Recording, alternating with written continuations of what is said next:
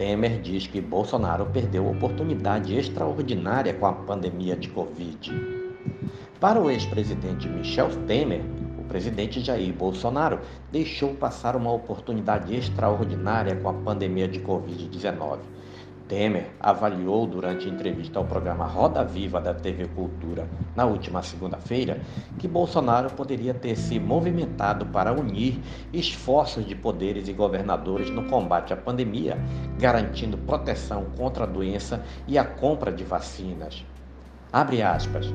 Eu acho que o presidente Bolsonaro perdeu uma oportunidade extraordinária, fecha aspas, disse o ex-presidente. Hoje ele seria um verdadeiro herói, não só para o Brasil, mas para a América Latina. Mas ele perdeu essa oportunidade. Na mesma entrevista, Temer declarou não ter interesse em disputar a presidência no pleito de 2022, tampouco visa o cargo de vice-presidente. Eu confesso que isso não está no meu horizonte. Reconheço até que as mais variadas pessoas dizem: olha, você poderia se apresentar, ajudou a distensionar o país, afirmou ele. Confesso que não está no meu horizonte sair candidato a presidente, muito menos a vice. Temer também comentou sobre os acontecimentos do dia 7 de setembro, quando manifestantes apoiadores do presidente realizaram manifestações antidemocráticas contra o STF e afirmou que foi Bolsonaro quem o procurou. O presidente teria telefonado para ele no dia 8, por volta de 20 horas, para perguntar sua opinião sobre os atos. Ele teria respondido a Bolsonaro que havia muitas pessoas nas ruas, mas que os pronunciamentos do presidente sobre o ministro Alexandre de Moraes foram inadequados. Temer admitiu também ter ficado preocupado com a paralisação de caminhoneiros que se seguiu após o dia 7 de setembro e afirmou ter informado a Bolsonaro. Isso não cai no colo de ninguém, cai no seu colo se houver desabastecimento disse Temer. Sobre a carta de Bolsonaro que ajudou a escrever, o MDBista disse que se surpreendeu com a reação das pessoas. Eu me surpreendi com a repercussão. A bolsa disparou, o dólar caiu, afirmou. Ele disse ainda que não se arrepende de ter feito a ponte entre Bolsonaro e Moraes, caso a paz entre os poderes perdure. Sobre a possibilidade de um impeachment do presidente, Bolsonaro, Temer acredita não ser uma saída conveniente. Ele acredita que a CPI da Covid poderá concluir que o presidente teve incúria no gerenciamento da crise causada pela Covid-19, o que poderia levar o Ministério Público a pedir seu afastamento. Ainda assim, o ex-presidente acredita que o movimento não é ideal. Se você me perguntasse um ano atrás, eu diria que talvez fosse o caso de começar o impedimento Nesse momento, eu não acho adequado.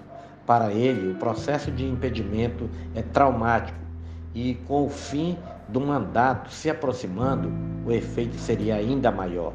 Sobre a possibilidade de um impeachment via Congresso, Temer avaliou que sempre é um processo mais político que jurídico, o que impede a verificação da ocorrência do crime. Não há condições para avaliar sobre o foco jurídico porque o foco é sempre político, declarou. O MDBista disse ainda que o afastamento de presidentes precisa de mobilização popular, como ocorreu com a ex-presidente Dilma Rousseff.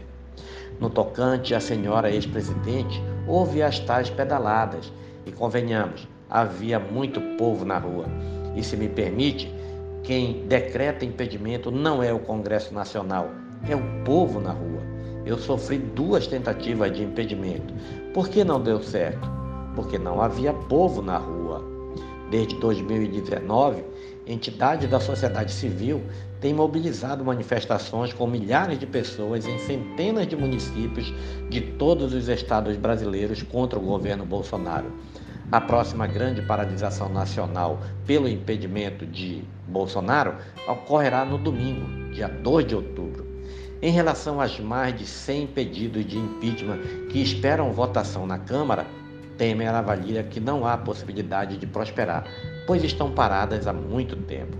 Por fim, Temer disse que ficará do lado do MDB após as eleições presidenciais de 2022.